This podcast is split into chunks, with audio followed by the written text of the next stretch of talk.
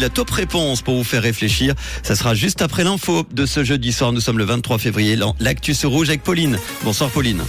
Bonsoir à tous. L'hôtellerie suisse a presque retrouvé son niveau de 2019 l'an dernier. Les CFF défendent leur projet de caméra dans les gares et des nuages attendus demain matin.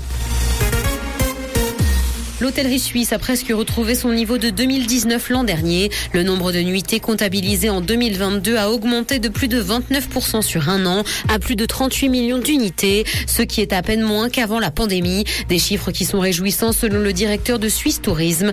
L'année dernière peut donc être qualifiée de retour à la normale et ce malgré le déclenchement de la guerre en Ukraine et l'inflation. Les nuitées indigènes ont d'ailleurs inscrit un nouveau record.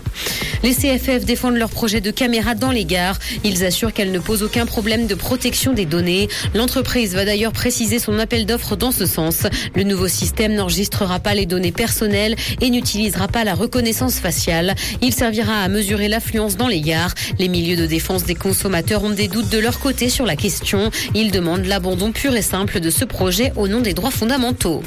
Une campagne nationale contre l'addiction aux jeux en ligne a été lancée. Les problèmes d'addiction qui y sont liés ont doublé en Suisse en trois ans et ce sont les jeunes âgés de 18 à 29 ans qui sont les plus touchés par cette problématique. Ils dépensent d'ailleurs plus d'argent dans les jeux en ligne avec une moyenne de 162 francs par mois contre 105 pour l'ensemble du panel. Les cantons ont décidé de lancer une campagne de prévention commune. Dans l'actualité internationale, Poutine promet la mise en service de l'un de ses missiles invincibles. Il s'agit d'un système super puissant qui aurait connu des ratés selon des sources américaines. Une révélation que le Kremlin a refusé de commenter. Sa mise en service avait été initialement annoncé pour 2022. Il a été décrit comme capable de déjouer tous les systèmes anti-aériens. Selon le président russe, il devrait faire réfléchir à deux fois ceux qui essaient de menacer la Russie.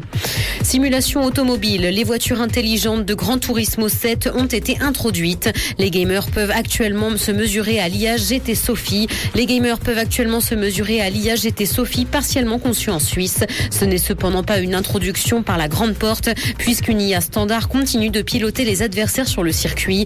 Il faudra donc faire preuve de patience pour que le remplacement soit fait complètement.